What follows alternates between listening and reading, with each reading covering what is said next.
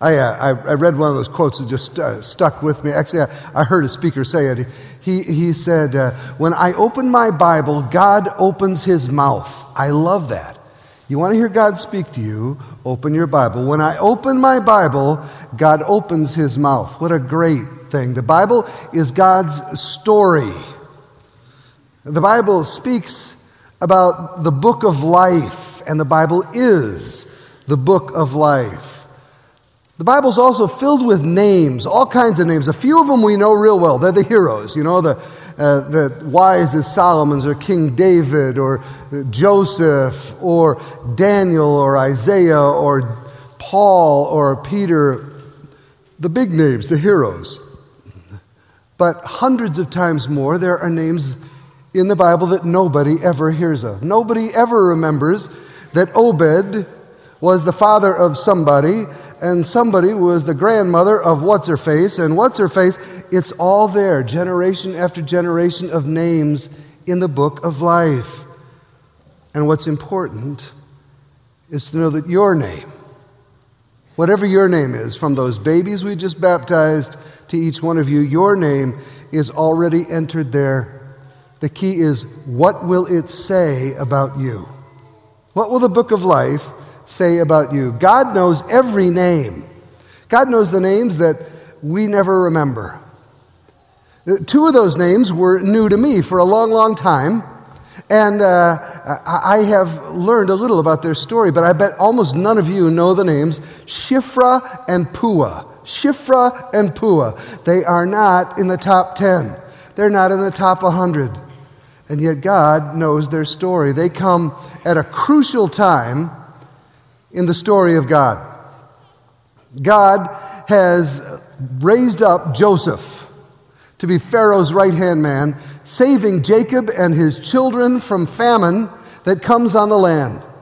And for hundreds of years, Jacob's descendants, the Israelites, are not only honored guests, they are key figures in the kingdom, but they never really become Egyptians.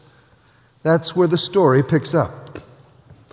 Now Joseph and all his generation died, but the Israelites were fruitful and became so numerous that the land was filled with them. And then a new king, to whom Joseph meant nothing, came to power in Egypt.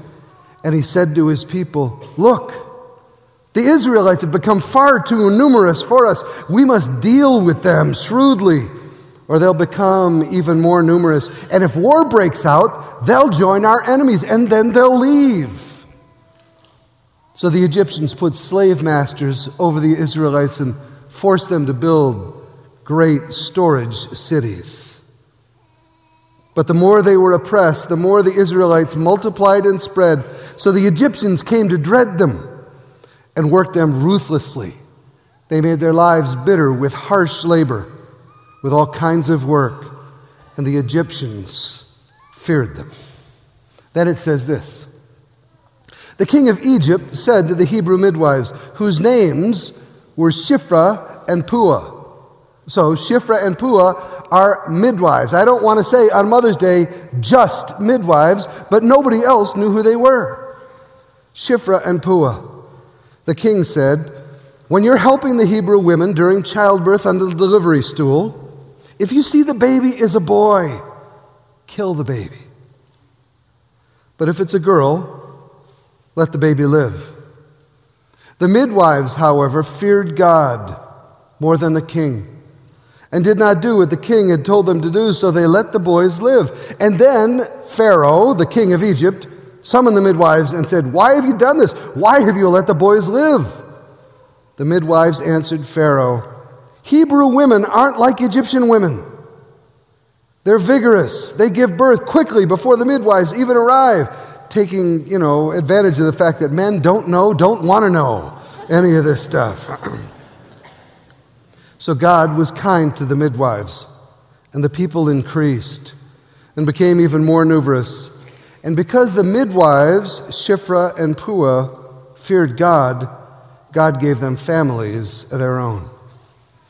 Shifra and Puah. Who even knew their names? God. God knows every name. The prophet Micah wrote, What does the Lord require of you? Has He not shown you? What does the Lord require of you but to do justice, to love mercy, and to walk humbly before your God? Hundreds of years before the prophet Micah wrote that, Shiphrah and Puah were Micah people. They wanted to do justice. Like us, they lived in a broken world. Where little baby boys get shot on the north side by accident. Where hundreds of thousands are killed in genocide. Where millions flee for their lives. Where race divides us. A broken world, a war with good and evil. And as Micah called them, the people of God will do justice. They are called to step in, given divine chances to show what justice looks like, whether that's in Rwanda or whether that's that boy across the street that you wonder, is that little boy being bullied? You just, you don't know, but you just wonder. In its most direct biblical formulation, Justice is very simple. Justice can be described as setting things right. Things have gone wrong. Justice is not getting even. Things have been broken. Justice is not paving it over, it is setting things right. Or on Mother's Day, maybe you'd want to be more poetic. Cornel, said, Cornel, West was, Cornel West was asked, you try to say it. Cornel West was asked, What is justice? And, and West said, Justice is what love looks like out in public. I love that. Justice is what love looks like out in public. But you could put that on a Hallmark card, couldn't you? What you need is reality. Mother's Day can be a Hallmark card moment too, but what's more natural on Mother's Day than to talk about justice because you're talking about life? Under the surface, the story of God in the Bible is loaded with women. The men get all the highlines. It was a patriarchal culture, but right under the surface, there are women through and through doing justice. There's Deborah, who becomes a female judge, inspiring cowardly male generals to get in the act. Rahab is not a prostitute with a golden heart, but she's a woman who sees God's judges coming into town and hides them from evil. Esther, Queen Esther, is too faithful to stop at being a runway model and saves her people. Jael sneaks in to the tent to kill wicked Sisera even as he sleeps. And then there's Tamar and the slave girl with Naaman and the Magnificat of Mary and many, many, many other women in a man's world standing up for justice. And then there's Shifra and there's Puah and there's you and there's me. How does God bring justice to a broken planet? I believe that God's justice can be brought in no particular order. I'm going to give you four things that happen. I don't think they happen then one, then two, then three, then four, but I think each of these four things happen. How is God's justice brought? I think the first thing that happens before justice can come is that somebody has to see it and say that's wrong. Somebody has to see it and say that's wrong. In the film Amazing Grace, Wilberforce, who is trying to end slavery in Egypt, brings his distinguished friends on a party on a ship, sails them down the Thames, and anchors right next to a slave ship. So they hear it and smell it and feel it and want to get away. And Wilberforce says, You may not do anything, but you can never say now that you did not know. Somebody has to see it and say, This is wrong. After they see it, like Shiphrah and Puah, the Pharaoh says, kill all the babies. They know, and they know it's wrong. Then I believe that justice comes when somebody prays It says Shiphrah and Puah feared God. They were in contact. They were in contact with the God of the universe, and the God of the universe was telling them this is wrong. They feared God, and so they prayed to that God. In a book I'm going to talk about a little later, uh, the author says, If I'm interested in justice, what can I do besides pray? The answer is always there is quite a lot that you can do. But there's absolutely nothing that you can do without prayer that will last. It's important to remember that God can do God's work whether we join God or not. God hears the cries of everyone suffering, whether we talk to God about it or not. God is with us and with them, whether we ask Him or not. But when we pray, when we pray, we are choosing sides. You've seen it when you pray, you're choosing sides. Justice can't come unless someone stands on God's side. The third thing uh, may sound self evident justice comes when someone sees and prays and starts. When they do something small, when they walk across the street and take a look at this little boy, watching him throw the ball and say, Are those bruises suspicious or are they about right? When, when somebody sees what's happening and starts, Shifra and Puah take their life in their hands and they disobey the king and don't kill the baby boys. They let the boys live. And when we start, we start small. Martin Luther King did not start out working for justice in a Birmingham jail. He started out small and ended up in a jail because when you do justice, one thing will lead to another. You don't know where you'll end up. You just know the first step that you ought to take. The fourth thing that I, I wrote down about God's justice being brought is that sooner or later, after you see it, prayed about it, started it, sooner or later, you have to trust that God will do what you cannot. You have to trust that God will do what you cannot. Shifra and Puah's story is great but that's because it's in the far past, and we know how that story ended. It, it says, because they feared God, God blessed them and gave them children of their own. But then the story will go on and get much darker. Things get far worse for Shifra and Puah and the other Israelites. They get far worse before justice comes. They get far, far worse before something miraculous happens. We see, we pray, we trust, and we start. Where are the Shifra and Puahs of 2016 on Mother's Day? I think they're sitting right here. I, think, I think the church is filled with people who are passionate about justice, with women who don't want to leave it alone.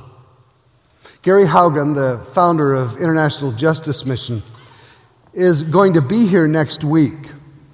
He's going to speak at Grace Church. The president of International Justice Mission, Sean Litton, is going to speak here. And at six different churches in the Twin Cities, we're going to have a Justice Sunday. It's going to be a powerful thing to hear how 35 million children are enslaved in the world today and what you can do about that.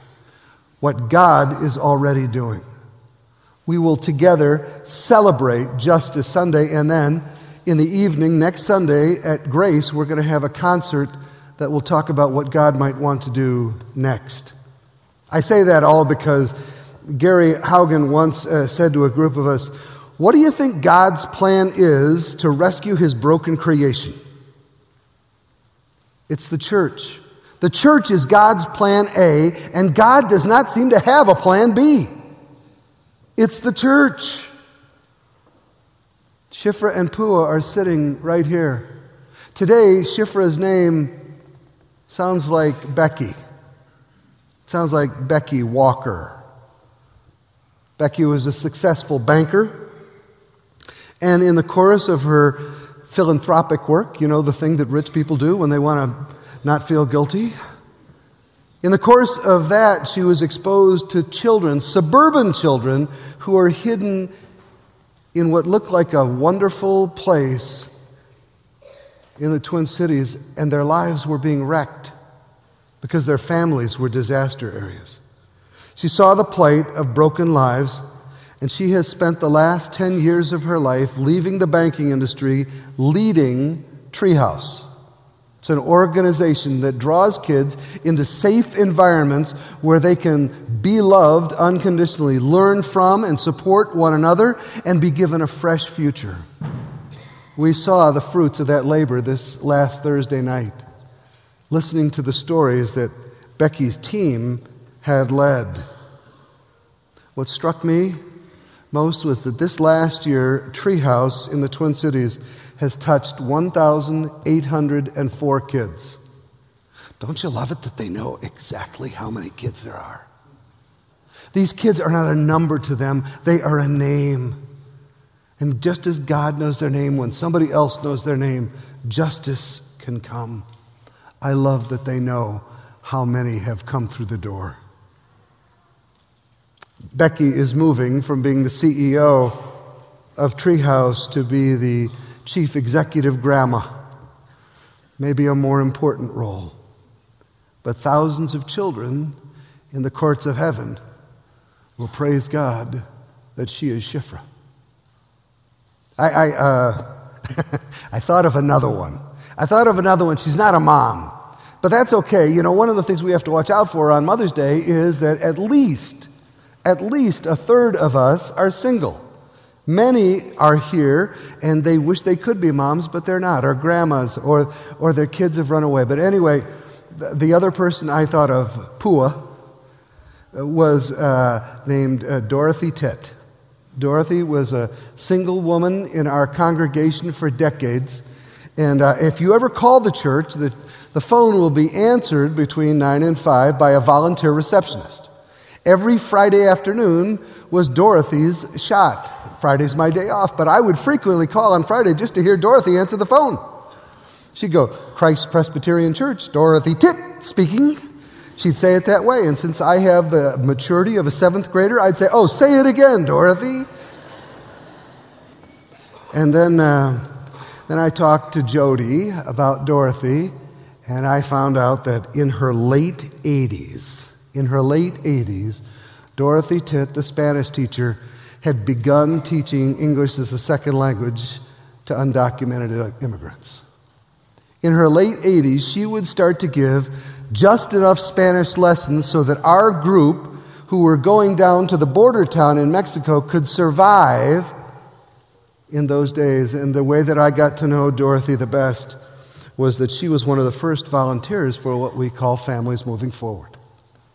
And she said, I'll take the part of the job that nobody else, I don't have a family, I can do this. And so she would every Thursday night sleep overnight here, and that was her service to these kids and their moms who just desperately needed a good night's sleep.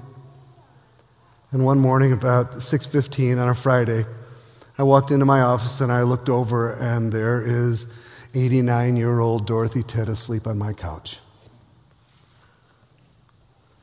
It reminded me of Psalm 92. You, uh, you know, Psalm 92, it says this Planted in the house of the Lord, the righteous will flourish in the courts of God. They will still bear fruit in their old age. They will stay fresh and green, and they will proclaim, The Lord is good. God is my rock. No wickedness is around him. Dorothy Pua Titt worked for justice.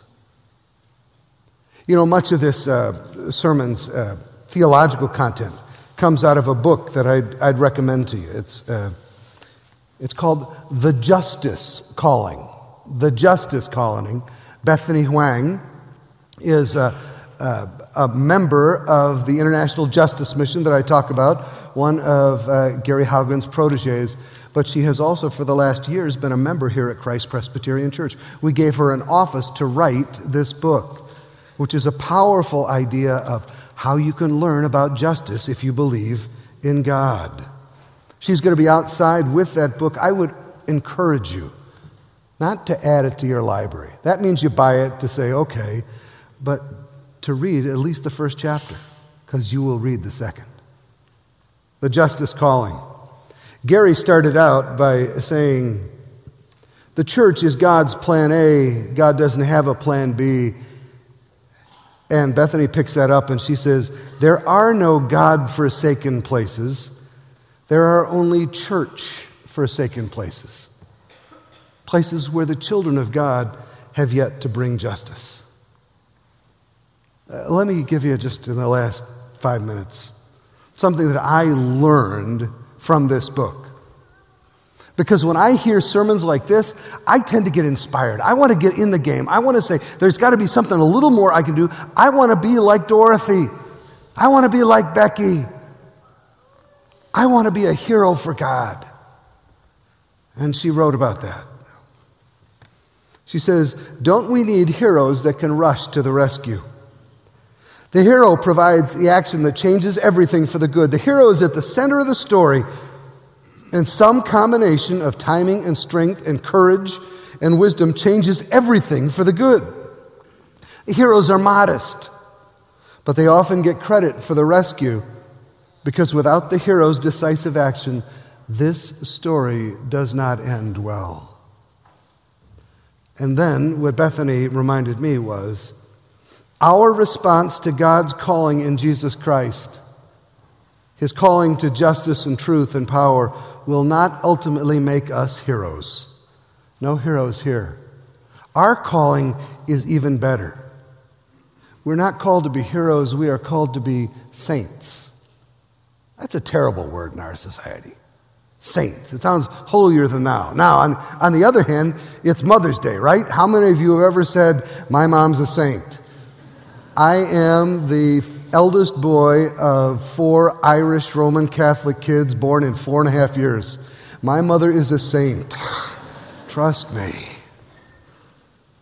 But the scholar Samuel Wells notes that the word hero does not appear even one time in the New Testament, but the word saint is there 64 times.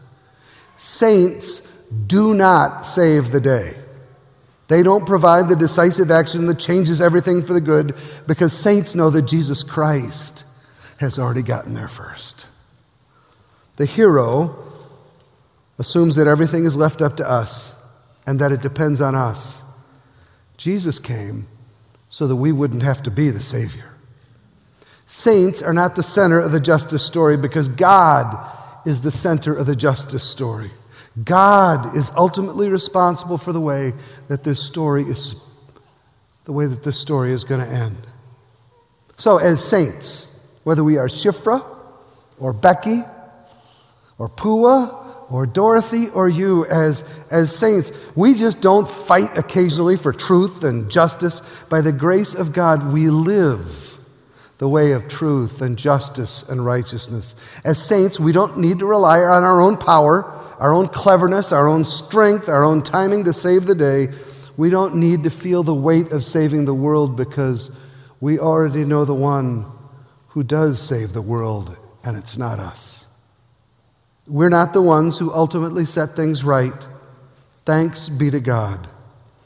Jesus Christ is the one who has set and is setting and will set all things right. And saints on Mother's Day get to join him.